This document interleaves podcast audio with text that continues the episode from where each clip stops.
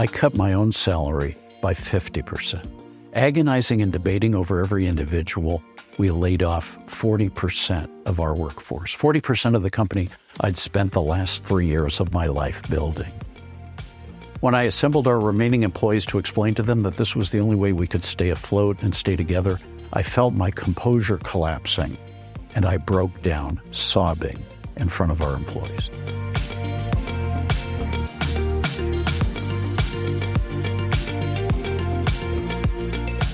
Welcome to Acton Line, a product of the Acton Institute for the Study of Religion and Liberty. I'm Eric Kohn, executive producer. For this episode of Acton Line, we're bringing you a panel discussion from the Grand Rapids edition of the Free Market Roadshow, an event the Acton Institute recently co hosted along with the Austrian Economic Center. In this conversation, entitled Unleashing the Entrepreneur, the panelists explore the theme of entrepreneurship and how it can be a key driver of economic growth and prosperity, as well as examine the challenges that entrepreneurs face, such as regulatory barriers and access to capital, and how these challenges can be overcome to unleash the full potential of a market economy. Our panelists discuss how entrepreneurs can play a crucial role in addressing societal issues and creating positive change through innovation and entrepreneurship, and on the importance of empowering individuals to take control of their own economic destinies and how this can lead to greater prosperity for all. This panel features John Chisholm, who has three decades of experience as an entrepreneur, CEO, and investor. A pioneer in online marketing research, he founded and served as CEO and chairman of Decisive Technology, now a part of Google, publisher of the first desktop and client server software for online surveys and Dylan Pahman, a research fellow here at Acton, where he also serves as executive editor of the Journal of Markets and Morality. You can find additional resources in the show notes for this episode, as well as find previous episodes of Acton Line on our website at acton.org slash actonline. And if you like this program, you can help us reach even more listeners by sharing it with a friend and leaving us a five-star review on Apple Podcasts. We welcome your comments as well. Acton Line is available on Apple Podcasts, Google Podcasts, Spotify, or wherever you listen.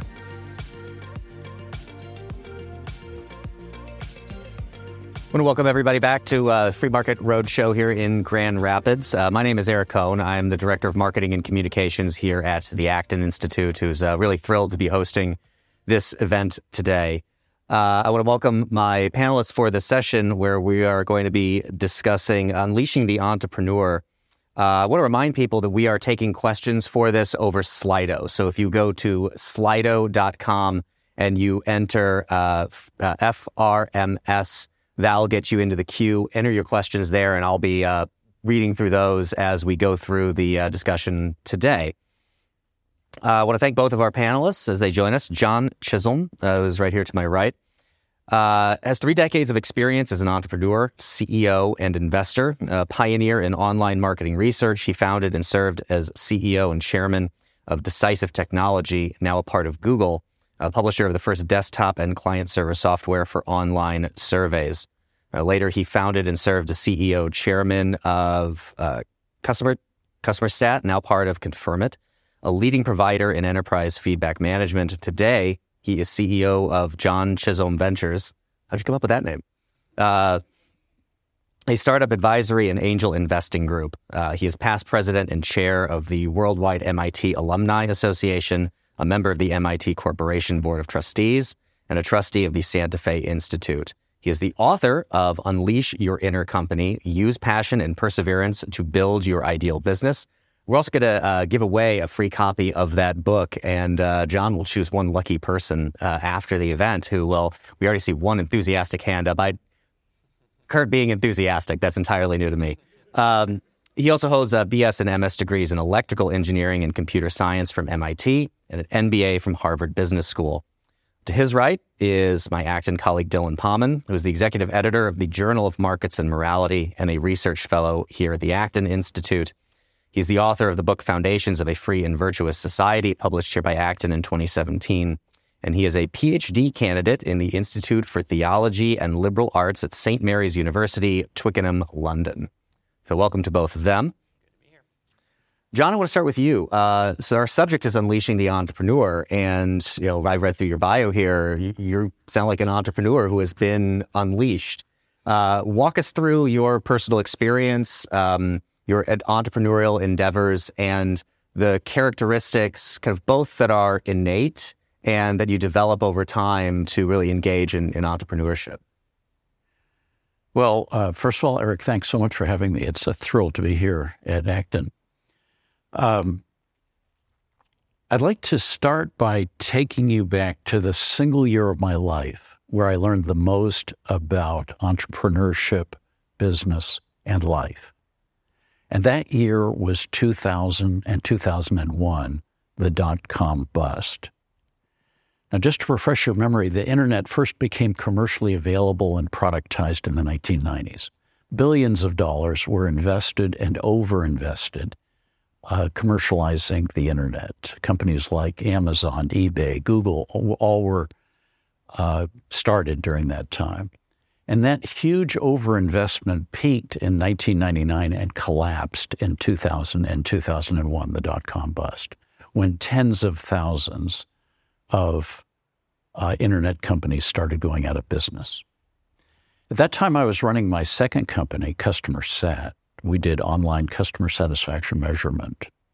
Started the company in 97. We grew rapidly and had healthy growth for the first three years. But in the first quarter of 2001, I would often wake up in sweat soaked sheets sticking to my skin at two in the morning. Our second round of financing, our Series B round, refused to close despite a flurry of meetings with investors as we ran out of cash. Those nights I would get up, shower off the sweat, and try to get back to sleep.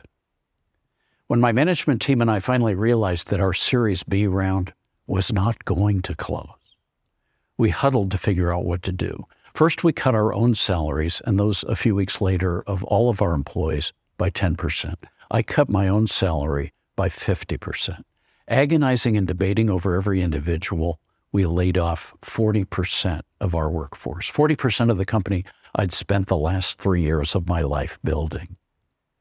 When I assembled our remaining employees to explain to them that this was the only way we could stay afloat and stay together, I felt my composure collapsing and I broke down, sobbing, in front of our employees. They stood there stunned, sympathetic, and embarrassed that their CEO was crying in front of them. That First quarter of 2001, our revenues fell by 20%, a lot for a recurring revenue software as a service business.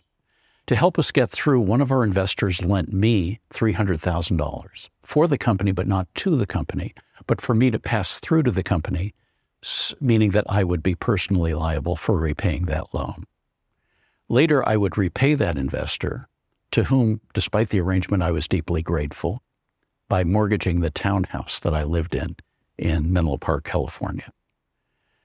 Uh, to save on rent, we consolidated in the less attractive second floor of our building to and rented out the first floor to another company.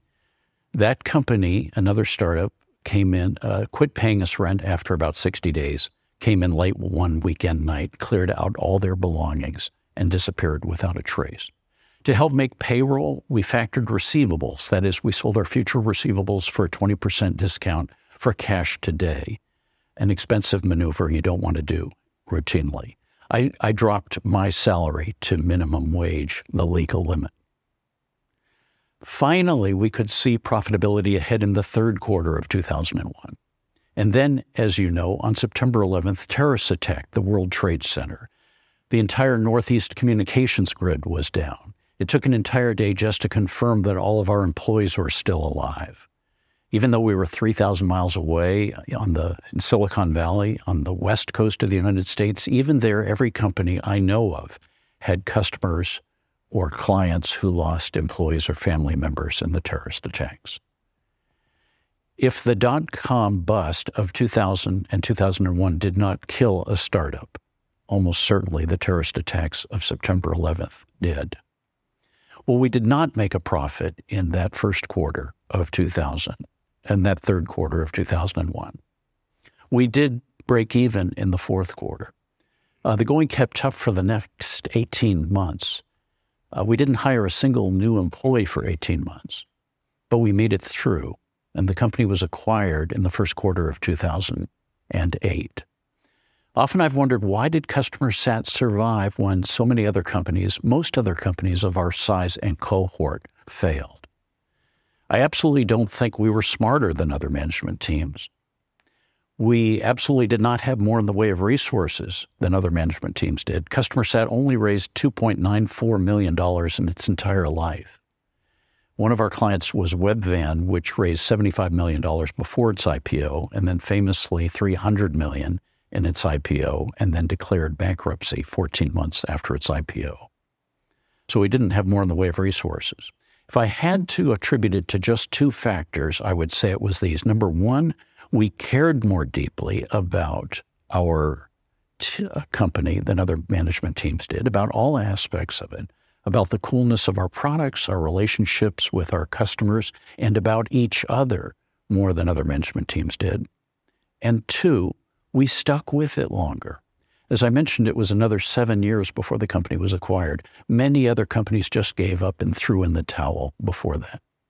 So, in short, it was this combination of passion and perseverance, in my view, that got us through. Passion is an attitude, perseverance is a behavior, and in many aspects of our lives, our attitudes and behaviors reinforce each other and form a positive feedback loop. Uh, and I can say much more about this, uh, but uh, we hear a lot about passion these days. That's getting boring. Some books also talk about perseverance. That's more interesting. No one is talking about the two, how the two reinforce each other.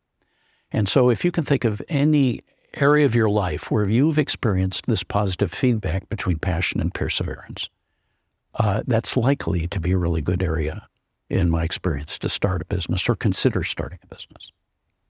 Before I go uh, over to Dylan, um, I want to ask you about you know you you brought up a cup, at least one exogenous event. You know, the terrorist attacks on 9/11 are something that we really couldn't have seen coming.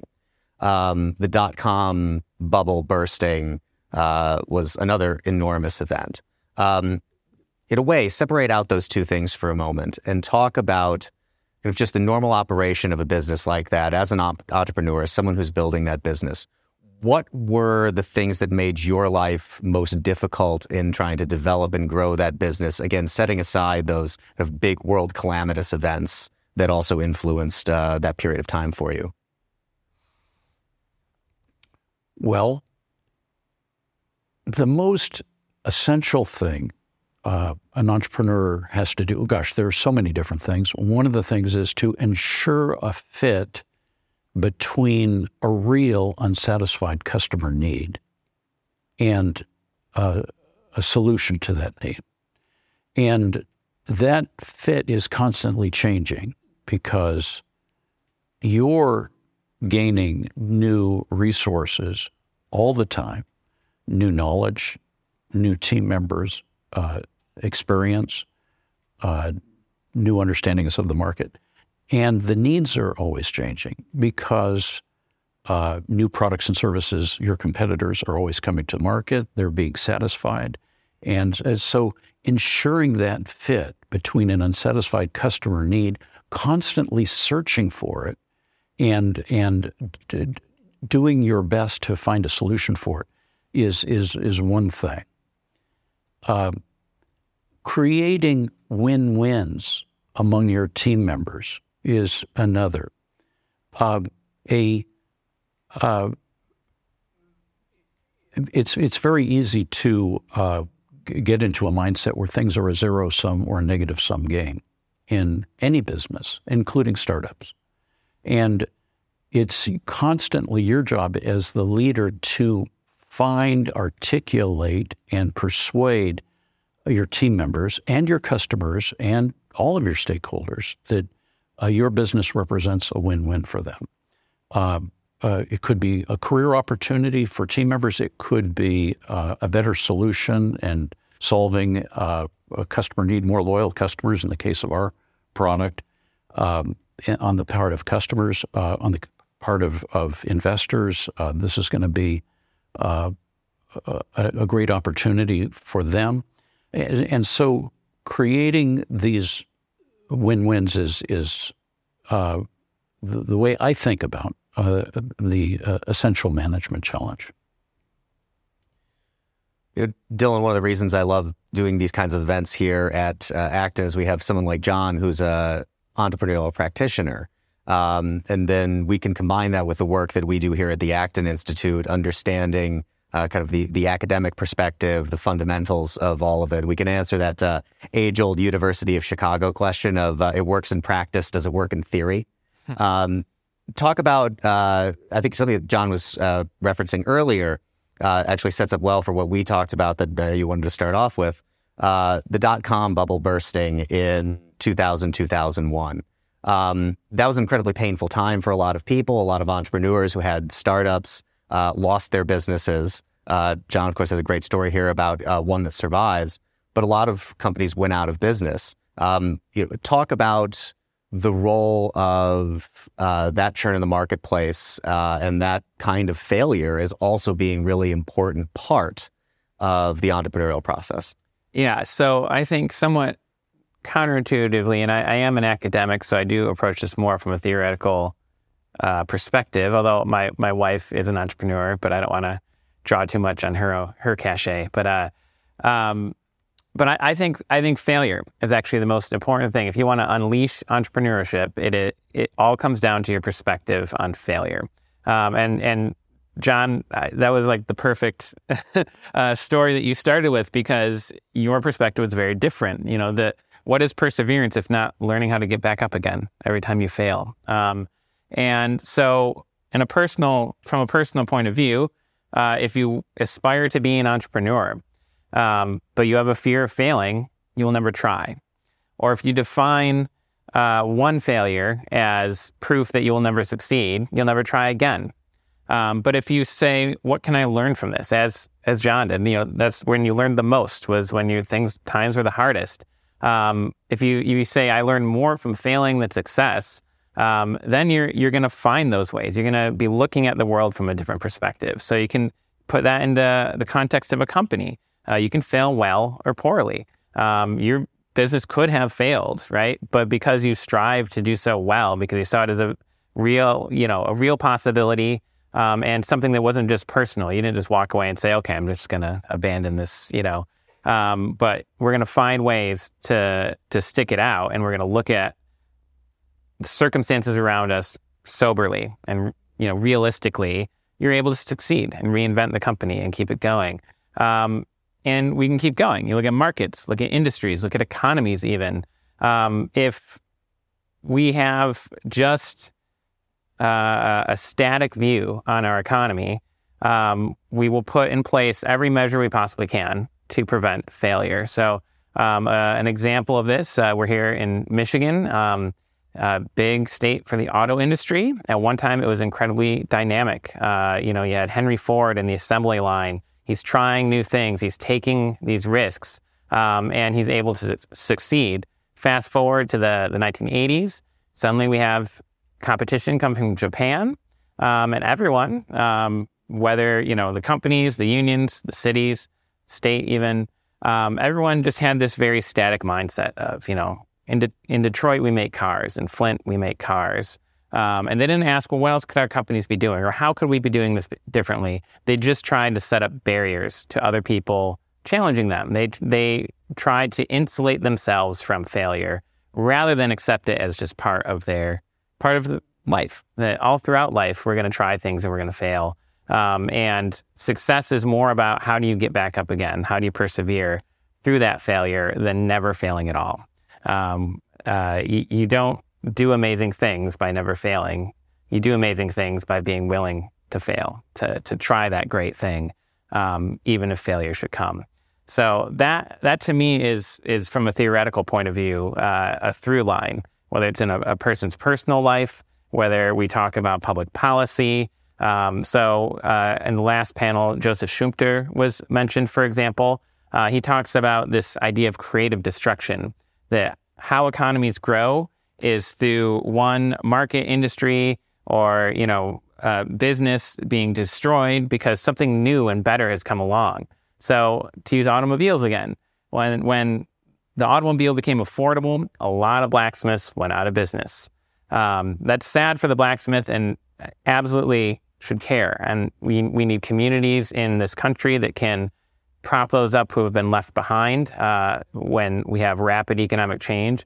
But by and large, the vast majority of people were leaps and bounds better. They were not just quantitatively better, they were qualitatively better. The quality of their life changed, not just better incomes, that sort of thing. But now you can you can visit family in the next city so much easier. You can ship things across the country so much easier. You know all the all the benefits that came from that. Um, you needed to have a market open. The government could have stepped in and said, "We're not going to let these blacksmiths fail. Instead, we're going to keep the automobile um, from threatening them." And what will we have? Well, nothing like we have today. It doesn't matter how much you improve uh, being a blacksmith. It's never going to compete with the internal combustion engine, right? Um, although we do still measure uh, the power of engines and horsepower. It's a little unfair to the horses, I think. But um, but but you know that's that's kind of a, a, relic of that that initial beginnings of the industry. That this was how far we were outpacing the horse. Um, so you need that everywhere. Uh, if we if we don't have that, then you start to stagnate, and you can even uh, end up with you know uh, regression or depression. Um, so that's the most important thing to me is to to be realistic about failure and to to be able to fail to realize that that the more we try to prevent the little failures in our life rather than accepting them taking them with stride having the the virtue the resilience uh, to get back up again the bigger our failure is going to be when it finally comes. The other side of that failure that you talked about is the rise of a mentality. We certainly heard this back in 2008 with regard to the financial crisis, that we looked at a lot of firms and said, they're too big to fail, uh, that we can't allow this level of failure. What do you think drives that mentality to say, you know, as you pointed out, uh, failure again? We, we got a lot of great Milton Friedman quotes in the last panel. I'll add one now, at least as I uh, as I remember it, that people describe capitalism uh, or markets as a system of profit and loss.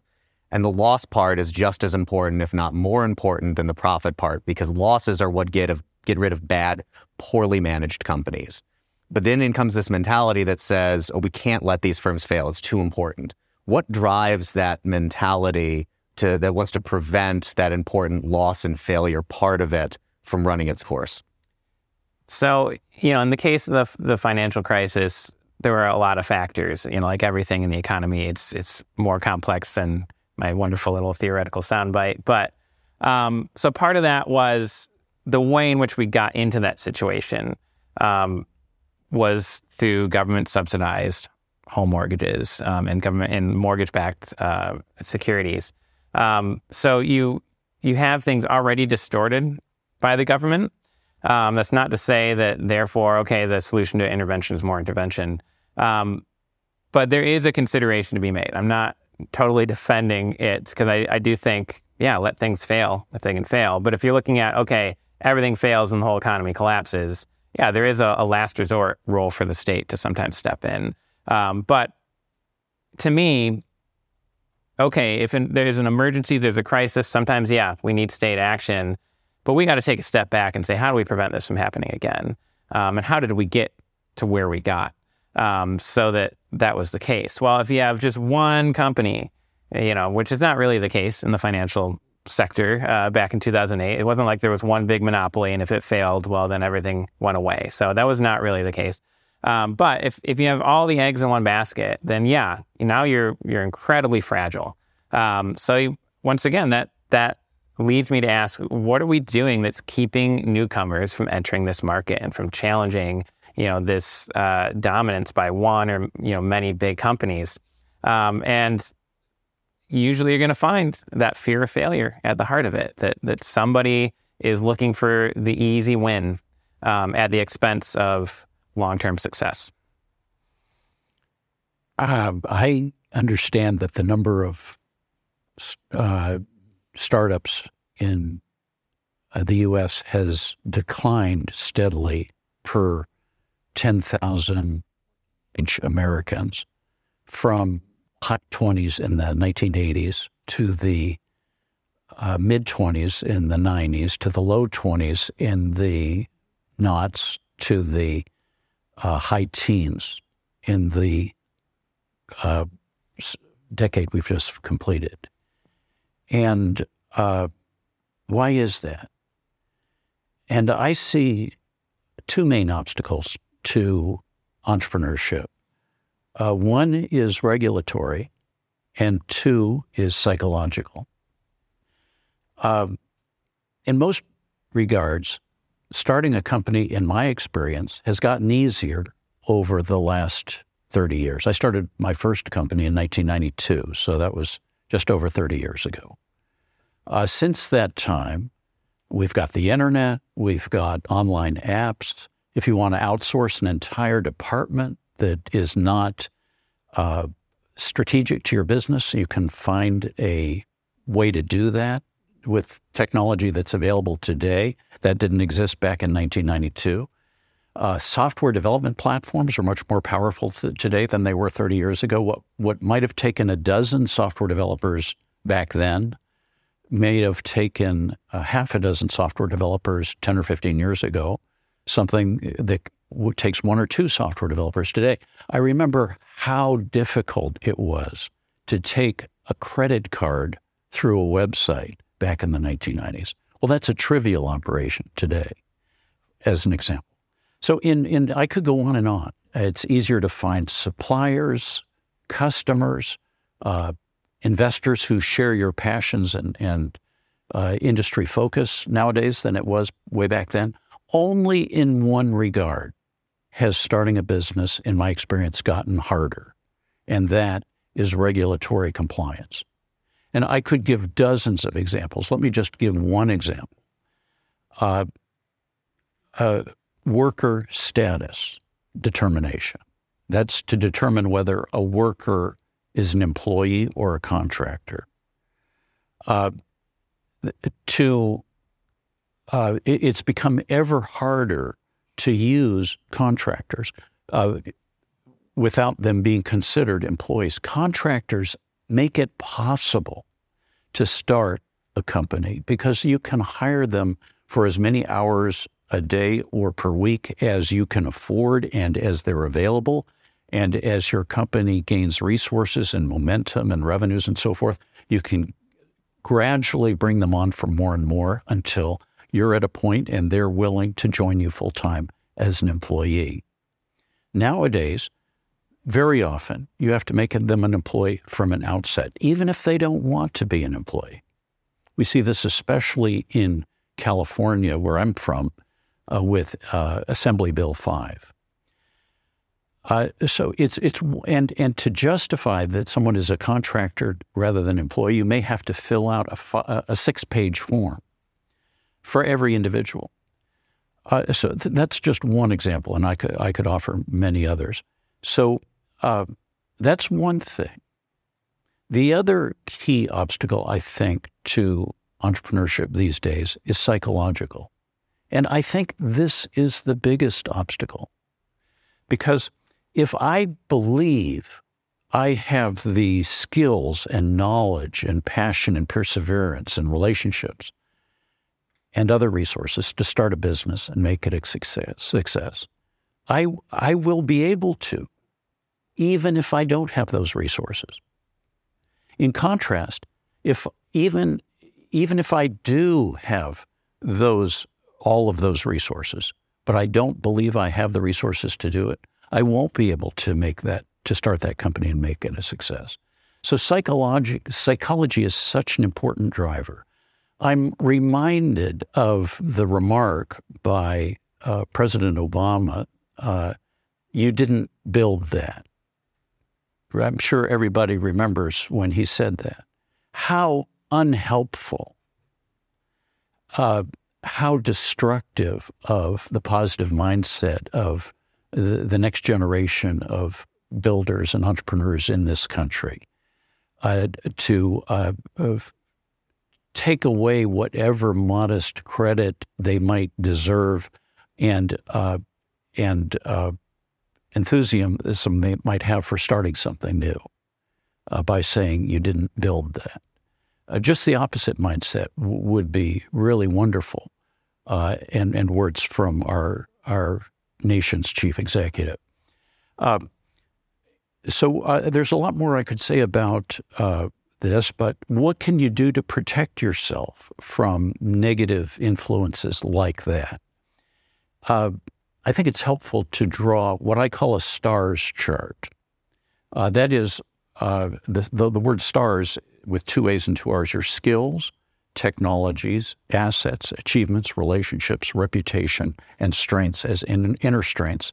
And in under each of those words, write down all of the resources that you have to start a business, whether or not it seems relevant to, to a business or not. This is a good exercise for anyone to do, even if you're not a potential entrepreneur.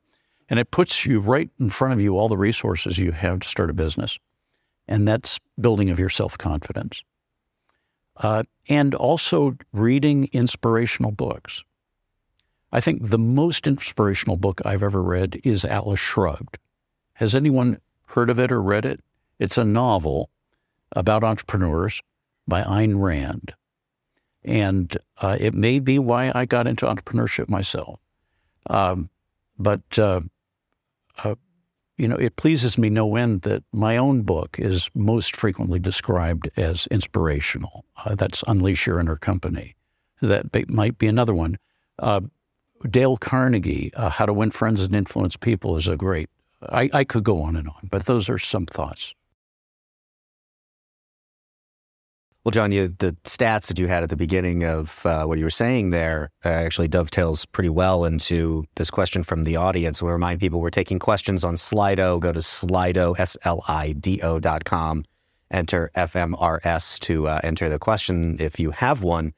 Uh, the question is, the United States is one of the most, if not the most entrepreneurial countries in the world. Why is that the case? Or I guess, you John, feel free to answer some uh, context to those numbers you had at the beginning why do you think it's declining? Well, negative psychological influences, regulatory constraints. I think of the economy as a huge n dimensional space. You'll have to forgive me. I'm an engineer from MIT, and so I think in high dimensions. Of course, we can only visualize three dimensions, but that's fine. Think of three dimensions a big, huge three dimensional space. Now a regulation comes along and cuts off half of that space. Okay, there's only half of a space left now for all of us to make a living in and to find a way to solve a customer need in. Another regulation comes along and further cuts that space, and then another, and then another, and all the range of possibilities that that huge high dimensionality space used to represent is is limited down to a narrow box, a narrow cube. Think of what it would be like for organisms, people, animals, people, to be in a tiny little space. They're all competing with each other, aren't they? As opposed to uh, taking advantage of all the possibilities the world has to offer. Uh, so every regulation has the potential to uh, disallow new businesses. Uh, I'm reminded of Bastiat, who wrote a, a book called uh, What is Unseen. And, uh, you know, it's easy to see what may be real benefits of a new regulation, but it's hard to see what new innovation is disallowed because of the regulation. I like the idea of uh, regulation uh, impact assessments being required whenever there is a new regulation. All of us know about environmental impact assessments that are required for a new real estate project. Uh, how about innovation impact assessments that force us to consider and evaluate what are the likely innovations that are being squelched by each new regulation? I, I think it would at least raise sensitivity to the issue. Just to, to add to that, because I wouldn't disagree at all. Uh, there's also this history we have that the United States, from its very beginning, from its founding, is a commercial republic. And you know, we have this idea of an American dream. If you can just make it here, you can make something of yourself. You can have a better life for your children uh, with hard work, with creativity. Um, and that is something that people don't believe anymore, at least not as much anymore. As you know, to get to your point earlier about the psychology of entrepreneurship, um, in many ways, we're living in a nation where that's harder due to regulation, but we're also living at a time where that story is not being told as it used to, um, and where people aren't believing it like they used to. Uh, and so, you know, we still have it. It's still here. Um, if you compare us to other developed nations, we are still one of the most entrepreneurial in the world. Um, but as far as the the decline, I think that's got to be part of the story. Um, that we just don't believe our own story anymore. We don't believe our own principles anymore. Um, and yeah, there are reasons uh, to be pessimistic. If you look at regulation, although usually that's not the reasons why people are pessimistic. Um, but they, even so, you can still do it. Um, and it's something that we really need to find a way to recapture for next generations. Might not look exactly um, as it did in the past. You know, maybe the same way of telling that story isn't working, but that doesn't mean the story itself has lost its power. Um, and you know, there's institutions in our society. I think one of you know, you mentioned, um, I think it was uh, Friedman or whatever, but just about failure. Yeah, I was talking about that as well. But bankruptcy, bankruptcy is huge. The fact that it's you can take a risk. If if your company goes bankrupt, you don't end up in a debtor's prison, right? Like there there's institutions in our society that also allow that to happen, allow people to take that chance uh, to look around and say, you know, I have something to offer, and I'm gonna I'm gonna give it a shot.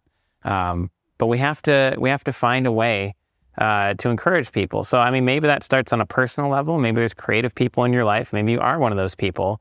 Um, so encourage them. At, figure out what you know what is holding them back. What are those barriers? And that's not going to be a, one size fits all answer, right? Um, but help people use the social networks they have. I, I love that idea of like just you know, write out the seven different things and take stock of everything you have going for you. Um, that's something that feels very unnatural for me. I'm a millennial, so I'm not young anymore, but I used to be considered young. Um, that's something that I don't do. Uh, now, I, I, guess I have some entrepreneurial side to my my work. I write and I send it out, and half the things I write get rejected. Nobody ever reads them, and so I am taking chances. I am trying to be creative, um, but but that's a step beyond to just sit down and I'm going to take stock of everything I got going for me. Um, that's something that that needs to be taught, um, that needs to be inspired, perhaps. Um, yeah. We'll go to another question from the audience, uh, provoked by Johnny reference to Atlas Shrugged. Uh, the question is, uh, what does an entrepreneur owe society in return for providing infrastructure and quote the rules of the game? Uh, and this uh, questioner says that uh, they believe that Ayn Rand misses that part in uh, from her perspective. Misses the part of the part of uh, what does an entrepreneur owe society in return for providing things like infrastructure and, and the rules of the game, the rule of law, uh, to be able to proceed. Well, to hark to that, to answer that question, I'd like to hark to Steve Jobs, the late great founder of Apple. Steve Jobs was not very philanthropic in his lifetime. Uh, it's true. Uh, he, uh, even though he was a billionaire, he didn't give away much of his money, and that really didn't happen until after he died, and when it was done by his his widow. And so, a lot of people have said, or I've heard a lot of people say that what an unethical guy or that doesn't seem very moral uh, that he wasn't willing to do more of that. But look at all the good that Steve Jobs did. He made computing accessible. How many people here, like me, are old enough to remember computing before the Macintosh? Uh, MS DOS, does that ring a bell? The Microsoft Disk Operating System it was really hard, cumbersome. Uh, not very many people could use com- personal computers because they didn't have the patience to learn it. The Macintosh opened all of that up. Uh, it first was optimized for desktop publishing. Uh, it made it much easier to create newsletters, books, printing. Uh, the laser printer was coupled with it. Uh, that spread information widely. Uh, later, he introduced the iPod, which enabled you to carry a thousand songs around with you on your person, making entertainment readily accessible to people, millions of people, whatever music they might want to listen to through new technologies that they developed or refined, at least, like FaceTime. They allowed people to stay in touch with their loved ones and provided companionship and family connections to people who might otherwise be alone and by themselves. Uh, if you consider the entire supply chain of Apple's uh, products from the components and subassemblies, uh, on the one hand, all the way through to the people who work for the company, all the way through to the developers of the apps that run on Apple devices.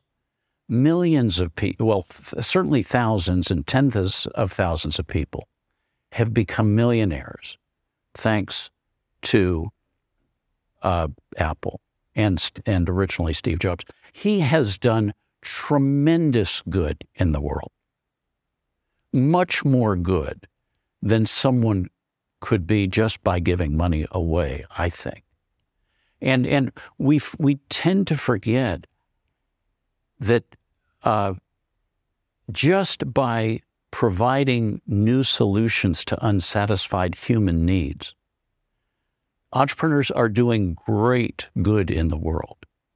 I think overall entrepreneurs are neither more honest or dishonest or uh, considerate of other people's needs uh, uh, or other people's concerns uh, than than others. They're neither better nor worse family men and women than others are, but they do make this unique contribution to the world by finding new solutions to unsatisfied customer needs, and that makes the world a better place. So that is a huge ROI to society uh, in response to this question uh, that I think needs to be factored into the calculus.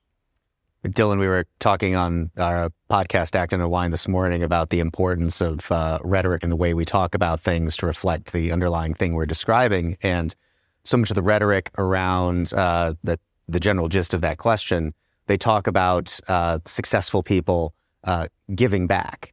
And I always found that to be a bit of a rhetorical trap because I've never gotten the answer to the question, what did they take? Yeah.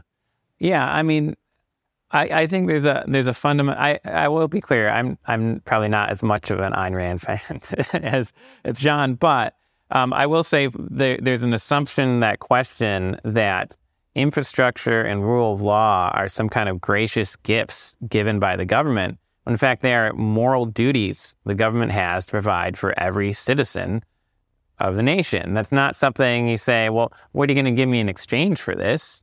Right? That would be incredibly immoral. That's how you have an incredibly corrupt government saying, well, we're not going to be fair to you in the courts. Uh, we're not going to repair your roads or your sewer system unless you're giving something to us. Um, so that is just, to me, uh, an incredibly um, uh, mistaken way to conceive of what's going on. Um, but that said, there are all kinds of ways. And I, I, think that John highlighted the most important one. Business is a, a social good. Uh, there's all kinds of ways in which business is a social good. Um, but that said, like businesses do pay taxes. There, there are all kinds of ways businesses are currently giving back. Um, so I'm not really, I never quite understand the question either because I don't know if it presumes that someone took, but it at least presumes that they were given something, uh, somewhat specially, when in fact, uh, a government that isn't giving infrastructure and rule of law to every citizen is merely failing in its most fundamental moral obligation. That's it's not that oh they've given some people a gift and not other people. Uh, well, if that's what's happening, then it's an incredibly corrupt government that we're talking about. Um, and actually, uh, providing rule of law is not by any means the most expensive part of government. it's if you consider the courts, the dispute resolution, the protection of property rights, that's just a tiny part of what we pay for government currently. Uh, some uh, something that profoundly affected my thinking about property rights was an experiment that I was privileged to sit in on by Vernon Smith, the Nobel Prize winner in experimental economics. Uh, if you had asked me before I set in on this experiment what the source of property rights was, I think I would probably say governments. But uh, using this experiment, where there were a bunch of tables in a conference room, each table was a group of people who were a business, and there was a big screen that showed uh, whether each business was making blue balls or red balls. And uh, to sell a product, you had to have one of each of these two balls. It's a very simplified economy, in other words. And uh, all of our tables s- suddenly realized that we could start stealing from other uh, tables uh, through the uh, network that was provided.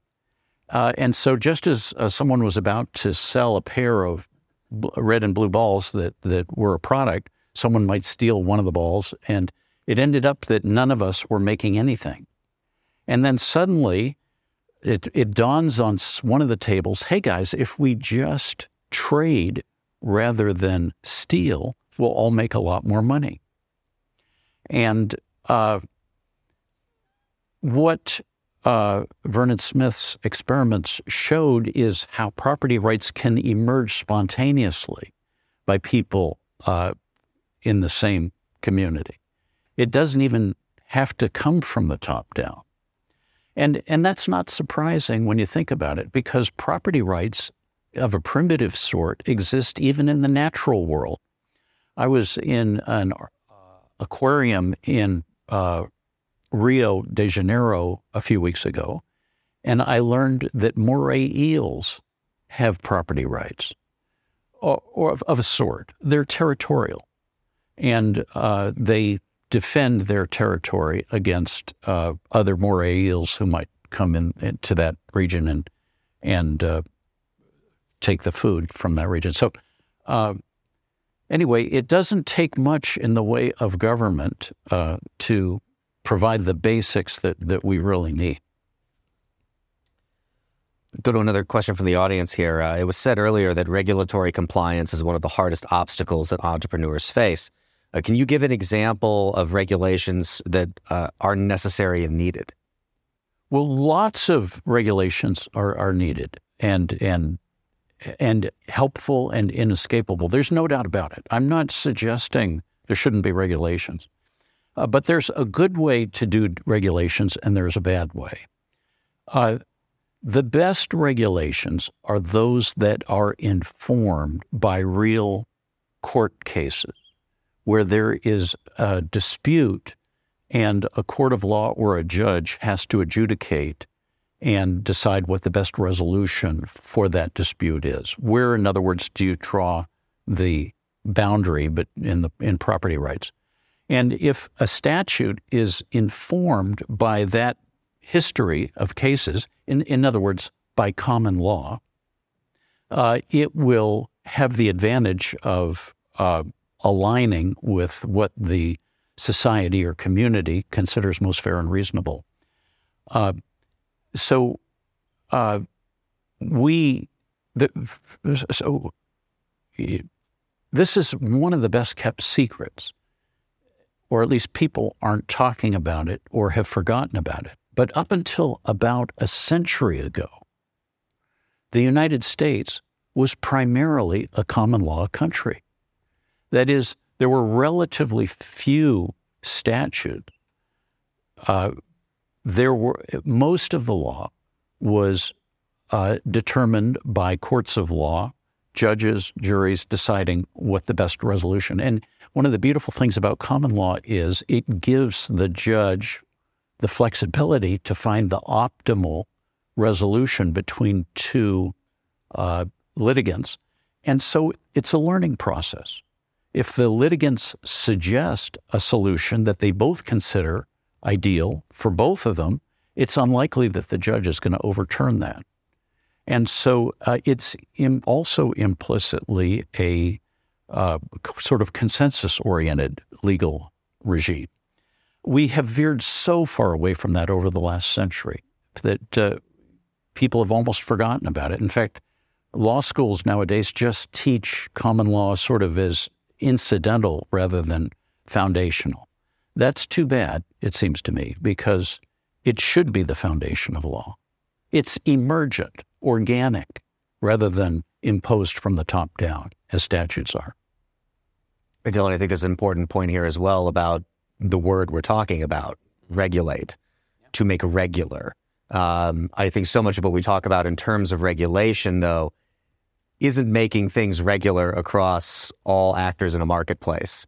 It is making things quite irregular by picking and privileging certain firms or certain entities who have the ability to lobby politicians in order to get what they want. Yeah. So the, the German economist uh, Walter Eucken, uh, who along with uh, Wilhelm Röpke and Lud- Ludwig Erhard were kind of the architects of the West German economic miracle, their recovery after World War II and um, you know, Nazi Party, and before that, uh, during the Great Depression, just, they tried every terrible economic policy you can think of in Germany.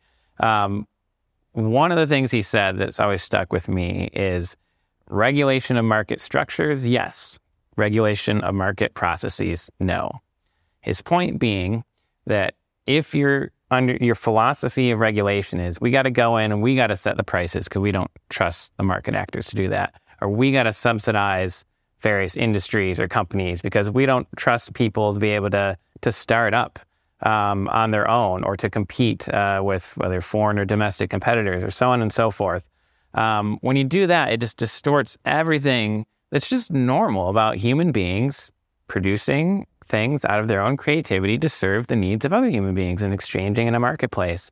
Um, regulating market structures is about that market openness uh, that you need, the openness for newcomers, which means that openness to, yeah, some people aren't always going to be successful some businesses, uh, you know, they start up, they don't succeed. Sometimes they're around for a little bit, then they fail. Sometimes they sell out to something else. Sometimes they become really big uh, and things go great. And then another industry comes along and completely displaces it.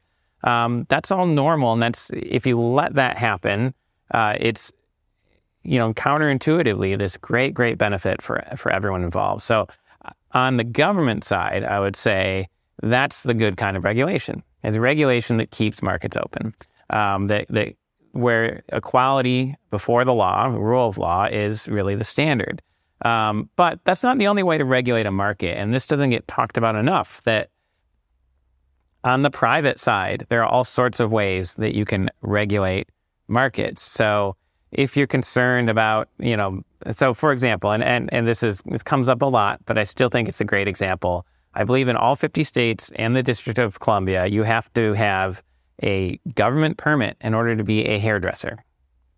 Right? You have to get the permission of the, the government in whatever jurisdiction you're in in order to be a hairstylist or to, to be a barber, that sort of thing.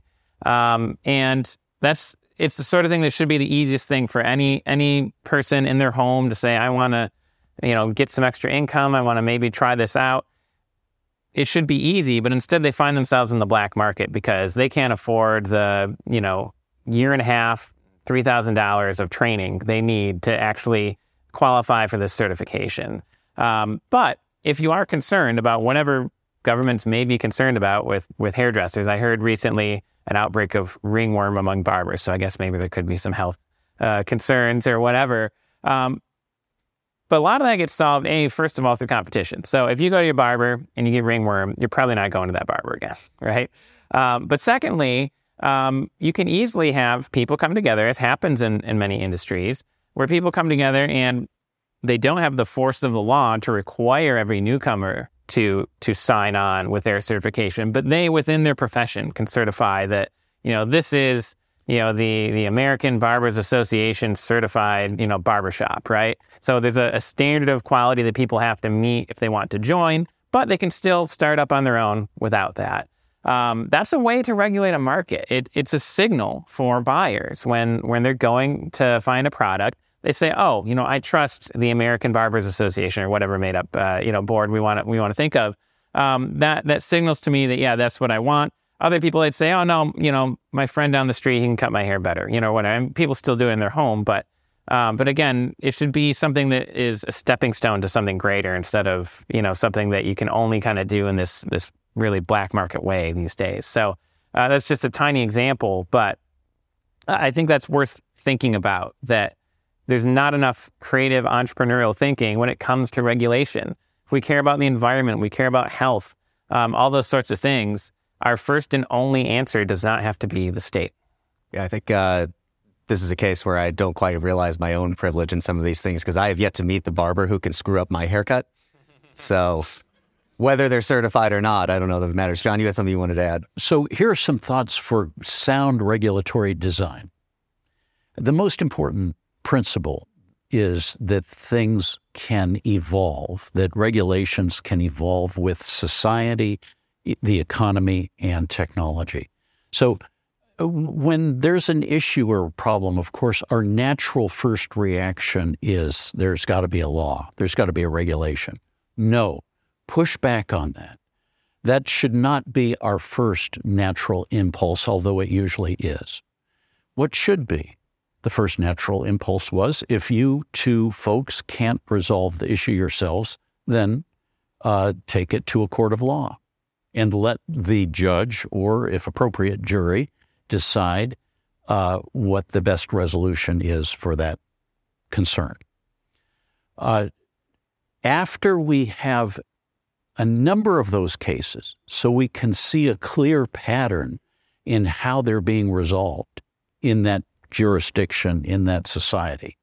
Great. Then we that builds our confidence that we can make a rule, a statute, if there's a consistent pattern there. If not, then we might want to wait until we see a consistent pattern. Or if there are two distinct cases, maybe we reflect those distinct cases in a statute.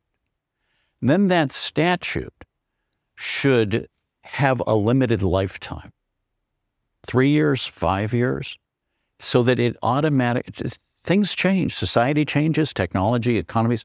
Let it automatically expire at the end of some period of time, so that it has to be renewed after that, uh, deliberately by the uh, body, the parliament, whoever.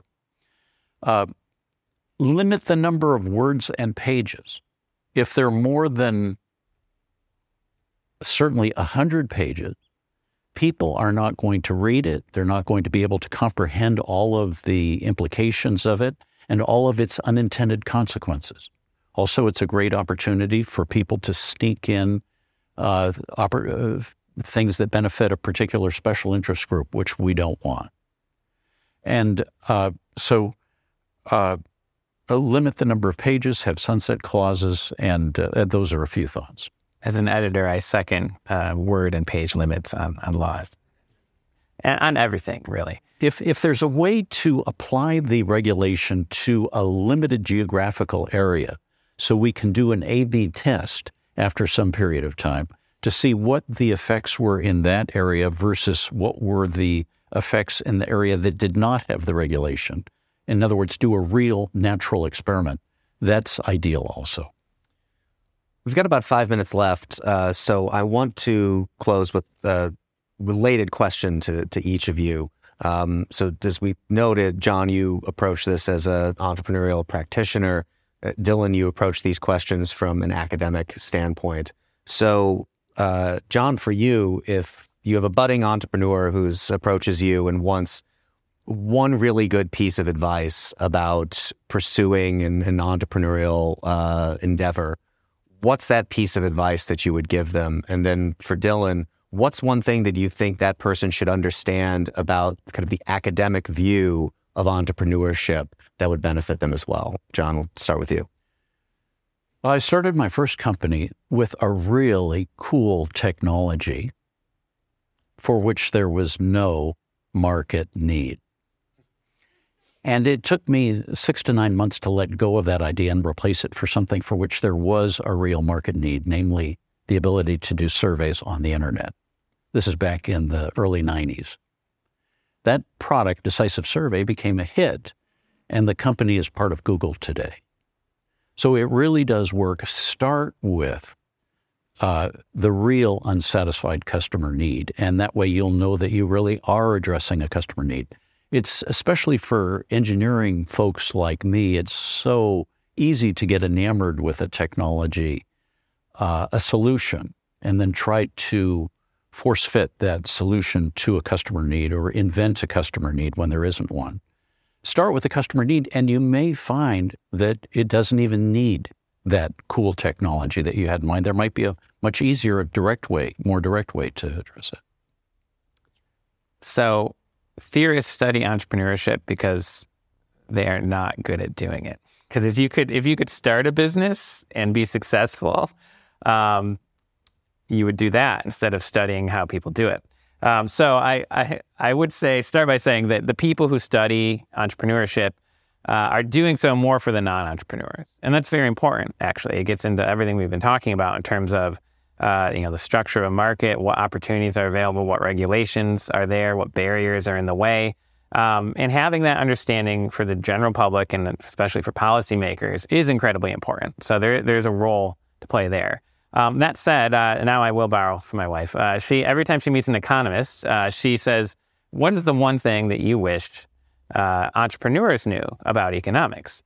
Um, and the best answer uh, she got, actually, from my PhD supervisor, uh, Philip Booth, was about reducing transaction costs. Um, and John already mentioned this in terms of the changes in operation systems from DOS to to the Macintosh um, and then to Windows and that sort of thing. And we, you know, we could get into all sorts of um, areas in which that applies. But anyway, you can do things in a more efficient manner. You know, or you mentioned uh, contractors, how they allow you to really outsource whole portions of a business nowadays. They, they make they've made entrepreneurship easier. Um, so ways in which you can reduce those transaction costs make you know your good idea that seemed impossible now suddenly possible. As always, thank you for listening. Our team loves putting this podcast together for you. It's encouraging to hear from our listeners. Feedback is incredibly important to us because it lets us know what you'd like to hear more of, including the kinds of topics you're interested in most. If you have comments, feedback, or ideas for a show topic or interesting guest, you can email our team at producer at acton.org. Until next week, for Acton Line, I'm Eric Kohn.